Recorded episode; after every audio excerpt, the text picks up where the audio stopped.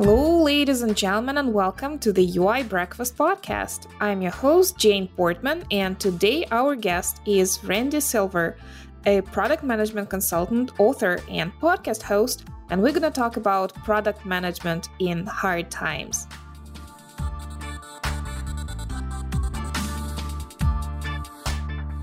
This episode is brought to you by Springboard a mentor led platform guaranteed to get you hired for a design role.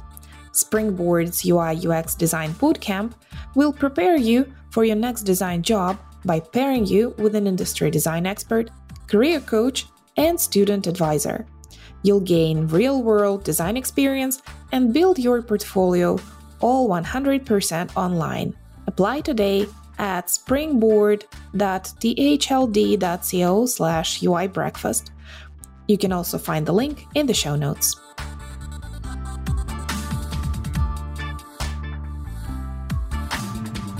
Hi, Randy. Hi, Jane. Thanks so much for having me on.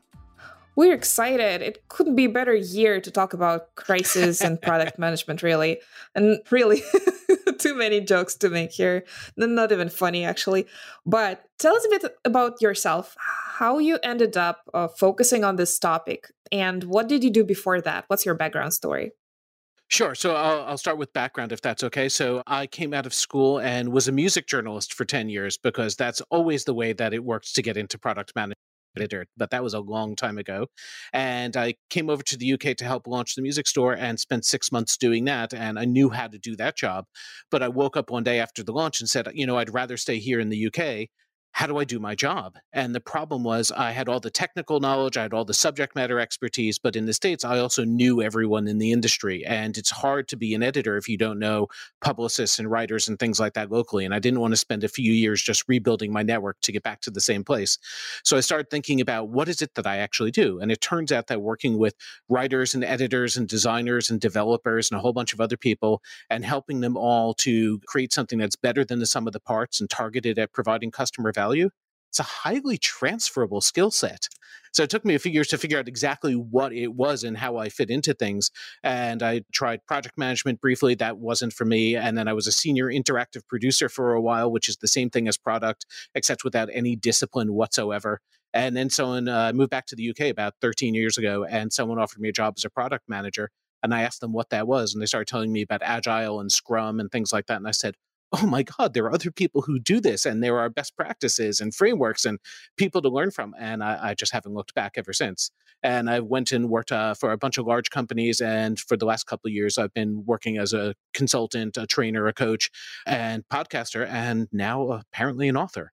And that came about because as COVID started to hit and the lockdown began, I was talking to a bunch of my colleagues who are product leaders in various companies and just figuring out how is this going to affect us? What do we do? And the conversations I was having were all turned out to be pretty similar, and the advice I was giving seemed to resonate really well. So I sat down to write an article about it to take the conversation from one to one to lots of other people and see where I could go with it. And the article just kind of kept going and I outlined it and it was really long. And so I wrote a note to uh, Jeff Gothelf and Josh Seiden, who run Sense and Respond Press, and said, Are you guys up for this? And would you want to do it really quickly and put all the profits to charity? And to my surprise, they said yes. So then I had to actually sit down and do it. And a couple weeks later, I turned in a draft and we went back forth, uh, back and forth a little bit and picked a charity. It's uh, Medicine Sans Frontier. And we put out a book really quickly called What Do We Do Now? And the whole idea is when you have this amount of uncertainty, what are the conversations you need to be having internally? And what are the questions you need to be having with your team and with your customers to figure out what you and your team should be doing to best serve your customers and provide the best value for your company? That's a very inspiring story. Thanks so much for sharing your wisdom with the world and providing the book on such charitable basis. That's very nice of you. How has that been so far? Has your knowledge evolved? Because it's been quite a few months and they things don't get much better with with many other crises out there. Yeah, so what I discovered is that everything I wrote seems really relevant and I'm still getting great feedback from people. And it's gone from what do we do now to what do we do next, but it's the same basic principles. I did learn uh, some things, and I had a few big surprises along the way about assumptions I made, but didn't change the the underlying uh, feeling and advice. What I learned is a, a, couple of months in, I assumed that people would be full of doom and gloom uh, because I certainly was at that point. We you know we were in lockdown, we couldn't really leave the house, and it was just getting to me. But when I talked to a bunch of product leaders during a workshop that I had, people were actually really engaged and part of that might have been because I was getting people together and they were having a day out, well, a virtual day out, and they were talking to people from other companies and they were getting the chance to do something a little bit different, which was quite nice. But I also found out that, you know, people who worked for retail companies, all the stores were closed and half the company was really having a hard time, but digital was going really well. They were really engaged because they could try things and they were working in a different way than they had before because there was an acceptance that everything was going out was unfinished and it was a trial and it was going to iterate and evolve and it's the way we always like to work but they were in an old school environment and hadn't had the ability to do that in their normal day-to-day working and all of a sudden they had acceptance from the senior management team and same thing with a number of other companies slight variations on it. Some of them had to change their approach in terms of what their objective was so they were going from an acquisition model to an activation and retention model. In this case it was a company that was working in a hobby area. And normally the problem was that they needed to get people interested but now all of a sudden people were locked at home and bored and they were really into doing this service so it was it didn't have any problems around acquisition anymore it was about activation and retention and it was a lot of things like that and i wasn't expecting to see people so engaged on things so quickly First and foremost, we all should be super grateful that we are in the digital industry and that we had all these workplaces arranged in the house. A large part of us, a large part of our listeners are work, working from home for many years, not just this year. And we have the skills and the ability to iterate and to uh, scratch things and restart them. But let's say you're a product manager and overnight over a week or two, the world just like came crashing down. You had a roadmap and now you have no roadmap. What are the big steps? What do you have to think about now? The customer has changed, their needs has have changed, and the resources you have on hand have changed. What do you even do? It's a good question. So it's not that you have no roadmap. You still have a roadmap. You had, but the, that roadmap was based on certain assumptions and certain priorities, which may or may not be true now. So we need to go back to the beginning. And this is something that product managers, but also designers and developers and anyone who uses product thinking, anyone who's involved in making strategic decisions, ideally works this way anyway. You take a look at your personas, your your customers and your uh, potential customers, and you say, who are they? What are the problems that they have and how do they prioritize those problems themselves? What are they doing to solve that problem right now and are they willing to pay for it either with money or attention based on how you sell to to people and what your model is? But how do they do it and what does the market look like for them and is there a space in the market where you can be better than anyone else for a certain segment of people and make a viable business? And we always talk about this in terms of usability, feasibility, and viability, but we look at personas and market analysis to, to form the basis for our strategies. But now you have to go back and look at those things again. You have to go back and look at your personas. And that's something you should have been doing anyway, realistically. And I know some people don't use personas, some people use avatars. It's much of a muchness from my perspective. There are different ways of tackling the same basic idea. And you can use a jobs to be done. You can use any number of other frameworks. Whatever works for you is fine. The point is that you're having conversations about your customers and what they care about right now and consistently re examining those. And then again, looking at the market because things are changing really rapidly. Some companies are doing great, some companies are going out of business, some regulations are changing, some the ability for companies to operate in different markets is changing. So we don't have crystal balls. We have to just look at what's the market look like now and what are some plausible scenarios that we could look at of what it's going to be like a week from now, a month from now, a year from now, and make plans as best we can, and then continue to iterate on those things. And then, as you said, the roadmap that's based on certain things that we know, the facts that we have in hand, and then some assumptions that we're making. And a fact plus an assumption turns into a hypothesis. And that's what our uh, entire roadmap is based on. And so we try and prioritize experiments to validate those things as quickly as possible. And if we're already working that way, then we already have the ability to do that. The nice thing, I hate saying that, it's not really the nice thing, but the nice thing for the way we work in this crisis, in these times, is that the rest of the organization is suddenly unsure as well. And they be, may be open to using some of the methodologies and the frameworks and the ideas that we like to employ in a way that they haven't been open in the past. We have coincidentally, right in the beginning of the crisis, at our product at Userlist, adopted the shape up methodology by Basecamp. And that's been very helpful because they don't suggest you plan very far away, anyways.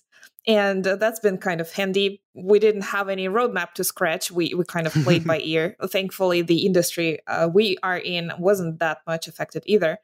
When it comes to validating those assumptions, revalidating them, there classic research methods that are supposed to work etc but what do you do when your customer base is on fire when they have other things to worry about? How do you get like get them on the phone to talk when they're so i mean like frustrated crazy at going out of business? Anything you put there Eh, well, it's hard at the best times, and if you have good relationships with people, then you might have the ability to to get to them pretty quickly. You know, if they're working in healthcare, especially early on, I knew people who were working in healthcare and education services, and they said, you know what, we're just going to leave our customers alone. We'll let them tell us. We're going to do very light touch things. But even so, in some of those cases, there were people who were furloughed and they were bored of sitting at home and talking to the same people and being in the same calls with the same groups.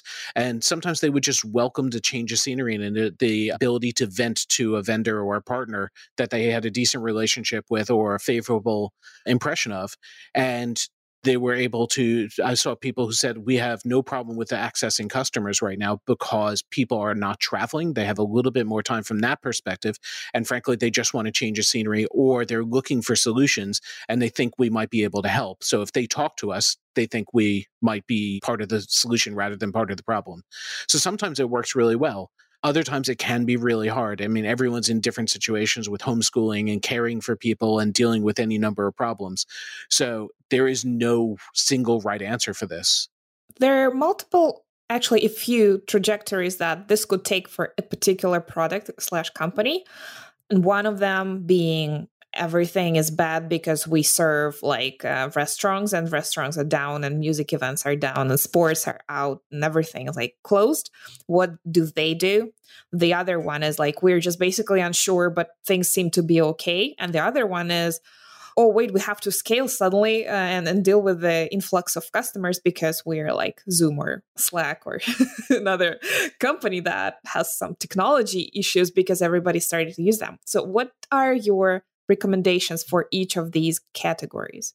Oh, that's an interesting one. So I did talk to some people who worked in supermarkets in a couple of different countries. And it was interesting because they were very excited because they worked on the digital side and everything was working well for them in terms of their systems scaled and things worked. The problem was the logistics didn't scale. So if you wanted home deliveries, there were still only so many slots that you could have.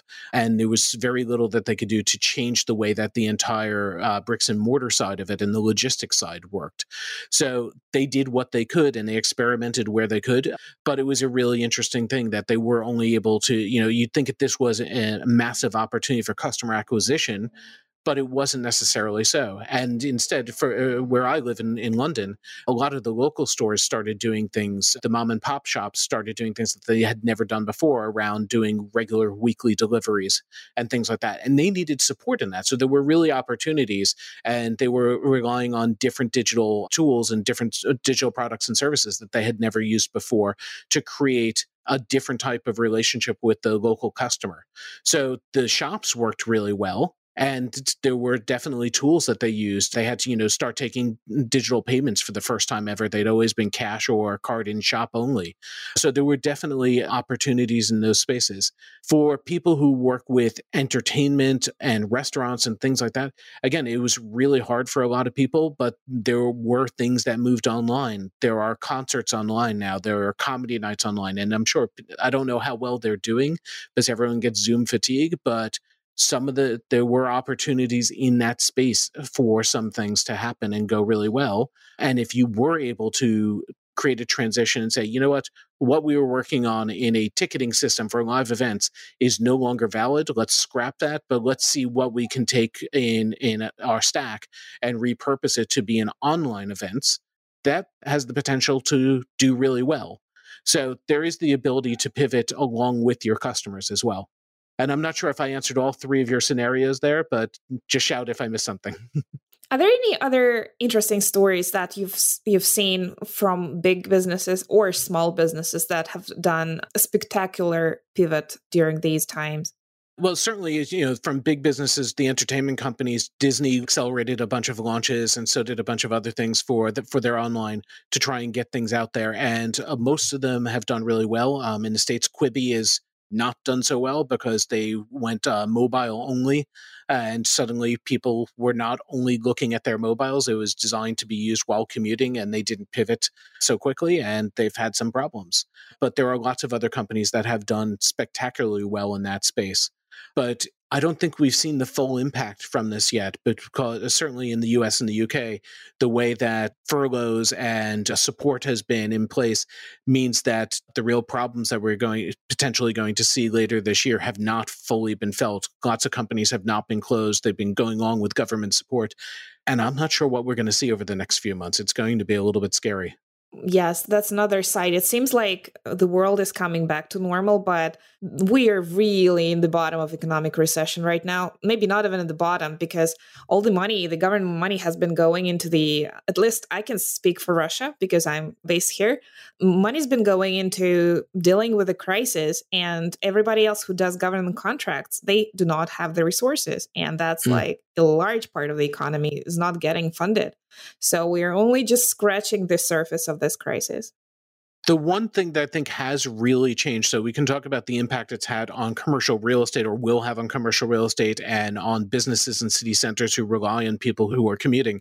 That's a really hard thing to, to deal with. But the one positive thing that I think will come out of this and has worked well for, again, for people in our type of profession is the idea of managing for productivity theater where you're just doing things or giving the appearance of working, of sitting at your computer in front of somebody else and looking like you're interested in typing and uh, on calls, you know, where you're doing outputs rather than outcomes. I think that's got to be gone because no one can manage to that anymore.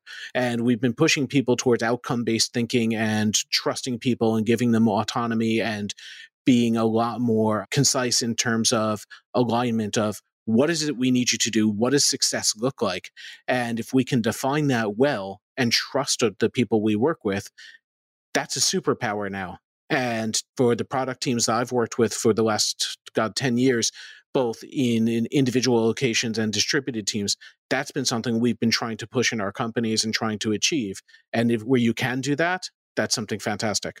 What can you say about not just COVID, but the the bigger political crisis that hit after that, and the what we're dealing with right now? And you're also the UK, you deal with Brexit and everything else. Like it's not just the health slash remote COVID problem; it's much bigger. Do you have any recommendations, maybe related to marketing, or just generally, how do you stay sensitive to the people around you when it's so hard to be that?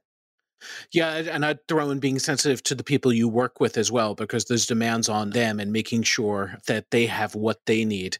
I concentrate, to be honest, more on the people around me work wise first, because they're the ones I have direct impact on a day to day basis. And then customers who especially if you're in a B2B place or you provide part of somebody's stack, you, what you do may not feel very important on a day to day basis, but your customers, what they're doing might be part of a critical service. So you have to make sure that you've got a reliability there and then you're making sure that you're taking care of everybody else.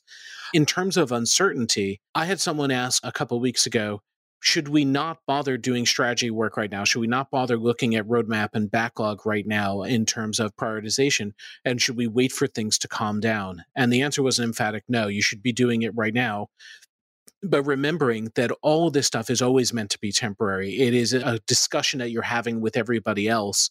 And it is just an understanding of what is it we think is important right now and this will change as facts change and if you assume that the future is going to be stable I mean, it doesn't matter when you're talking about the future is always unstable. You're always ripe for disruption. You don't know when someone else is going to come out with a killer new feature or when the market is going to change in some way.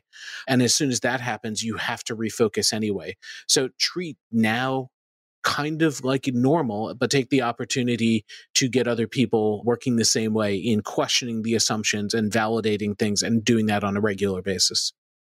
There's this aspect of resource management when you have a team and they're suddenly only half as productive as they used to be or even less. So, and, and your deadlines and everything as a product manager, they're just blown. How do you deal with that kind of uncertainty? Yeah, John Cutler has a fantastic series of articles and tweets about work in progress and being able to limit that. And I think that's a really key thing to keep talking to people about. And again, the nice thing about what's going on right now is management tends to be sensitive to the needs that the, their employees have in a way that they may not have been before. And if you're dealing with increasing workload, whether that's just because the demands on the business are high or because other people have been furloughed and not everyone's available, uh, from for that perspective, or because you're dealing with homeschooling or caring for people or any number of other things, it's impossible to expect everyone to be at the same capacity as they always were. I've heard of some places where people are working more hours and they found solace in it or they claim to, and that's great, but that's also unsustainable. So you have to realize what people are able to do. But ruthless prioritization is something that's really critical in these cases. If you find that you're feeling overwhelmed, say, what are we doing that we don't need to be doing? Uh, which are the meetings that we've carried over and we've always doing them because we've always done them and can we go Marie Kondo on them and say to the meetings in our diary, does this meeting spark joy? Does this meeting add value? Or can we make it asynchronous instead and make it an update? Meetings are really important. Relationships are incredibly important. Being able to see people and to have that human contact is incredibly important.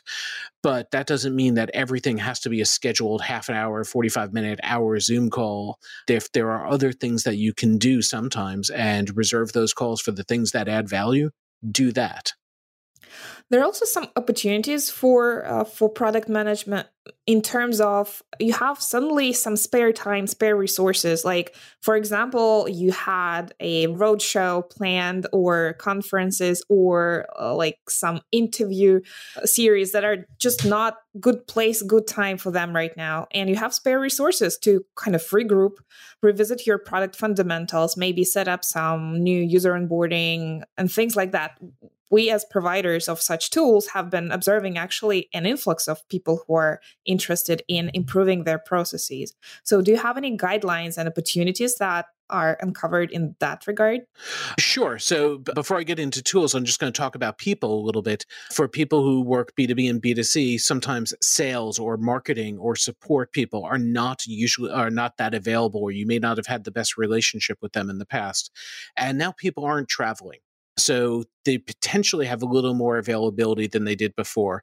And the ability to get those people into the planning sessions and big team retros and making sure that the objective, the outcome that you're trying to, you're all aligned on.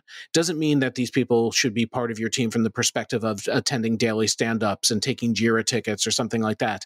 But if you're not aligned with sales, with marketing, and with support, then you don't have a full understanding of your end to end customer experience of what's happening. You're just getting code into production and hopefully making it pretty. And the real value of the work you do is measuring did this have the effect we wanted it to have? And that's something that works across a lot of silos in the company. So anything you can do to get alignment with the relevant people in those teams is really critical in terms of customers, I have seen a couple of people, a couple of places do some really nice things with conferences that it's not going to replicate the full experience, but using Hopin, for example, they've done a really nice job of creating a, an alternative online experience that's as close as you're going to get. So that's a possibility. Again, customers are potentially more available than they would have been in the past in some regards, especially if you're able to say, we're going to offer you value in some way. And that might be donations to a cause that they care about. It might be something where you're demonstrating that you are sensitive to the the fact that their needs and requirements are changing and saying, if this is going to add value to you, we found something that has added value to other customers. Let's help you with adapting yourself or tell us what are the problems that you're relying us for that we're not doing a great job on. And let's see what we can do to, to help you on that. And if you hear it often enough, then obviously it's something that goes up in your prioritization and something you should be dealing with. As you mentioned, people resources again, a lot of layoffs and everything has been happening as well. So hiring is actually easier right now. And if you have some resources for that, that maybe it's a good place and time to hire just that consultant or professional you've been looking at but couldn't afford. Maybe it's more affordable at the moment. Yeah, there's that. And there's also the fact that, you know, we used to only look at the talent pool that was local to us that could show up in our office on a day-to-day basis. For most companies there were some that were already used to working remote and hired remotely. But now your potential talent pool is anyone who speaks your dominant language and is within an hour or two of your time zone depending on how flexible you want to be on those things. You potentially have a lot of great people available and you can cast your net much wider afield. It is hard to do onboarding in this uh, space, but people ha- are making it work. One of the great case studies that we've been covering here in the show is Tito by Paul Campbell, and he's been here a dozen episodes ago. And his platform, a ticketing platform, just went from millions to zero essentially, and they had to regroup. And in a couple months, they turned out a new amazing product platform for online events called Vito and we've talked to that about that on the show as well. So that's a great example how they approached this. Are there any recommendations on on marketing from your observations about how to uh, what kind of marketing is even working these days? Because clearly uh, zoom fatigue and everything has gotten place and like what shall we do next? What shall we do now I'm not an expert on marketing, but the the best marketing I've ever seen from anyone was companies that invested in uh, a great user experience because nothing convinces other people to use your product. Like somebody giving a genuine recommendation of this worked for me. This was so impressive. I need to tell a friend about it. And that works really well. So outbound marketing may be a good thing for you. And that's not something I'm going to pretend that I have enough expertise in to speak to it. But investing in customer experience and going the extra mile for people makes it, it's a media buy and a marketing buy that you could never place on your own. Awesome. Thanks so much for sharing your ideas. And as, as, a closing question, I would love to hear some insights as per how has your worldview changed from February and March and April when you were releasing your book? When was it exactly? Uh, to like nowadays, like six months later from that? I've just been lucky to have some um, really amazing conversations with people. And this started off of a couple of conversations I had, quite a few conversations I had with friends. And to see the reactions I've had and the ability to share resources that have helped me throughout my career to, with some really great people and their approaches and the way that I practice and see how many other people enjoy the same things or are discovering some of them through me is fantastic. And the fact that we're doing this all for pandemic relief, that's, you know, any imposter syndrome, any embarrassment I might have about promoting myself is totally gone when you realize you're doing it for a good cause. That's great to hear. And one last question would be so what what shall we do next? so I'll urge everyone to buy the book. It's on all the Amazon platforms and should be on other ebook platforms as well. It's called What Do We Do Now? And the, like I said, it's really valid for uh, both the last few months, but anytime you're facing some uncertainty and disruption. I also have my own podcast uh, called The Product Experience, which is part of the Mind the Product Network, which is a lot of fun. And I run something called Product in the Ether or PITA. It's at pita.social. It's a virtual lean coffee for people who are product people who just want to talk to other people in similar situations and get advice from each other. But I encourage people to look at any of these things. And if you want to contact me, I'm on Twitter and uh, my, my site is called Out of Owls. Links to the book in every country that I could find are at outofowls.com slash book. Awesome. Thanks so much for for joining us today and I hope we will have less reasons to exercise the things that we discussed today and things will get on the right track. But yeah, we appreciate your insights very much. Thank you, Randy. Thank you so much, Jane. Have a wonderful rest of your week.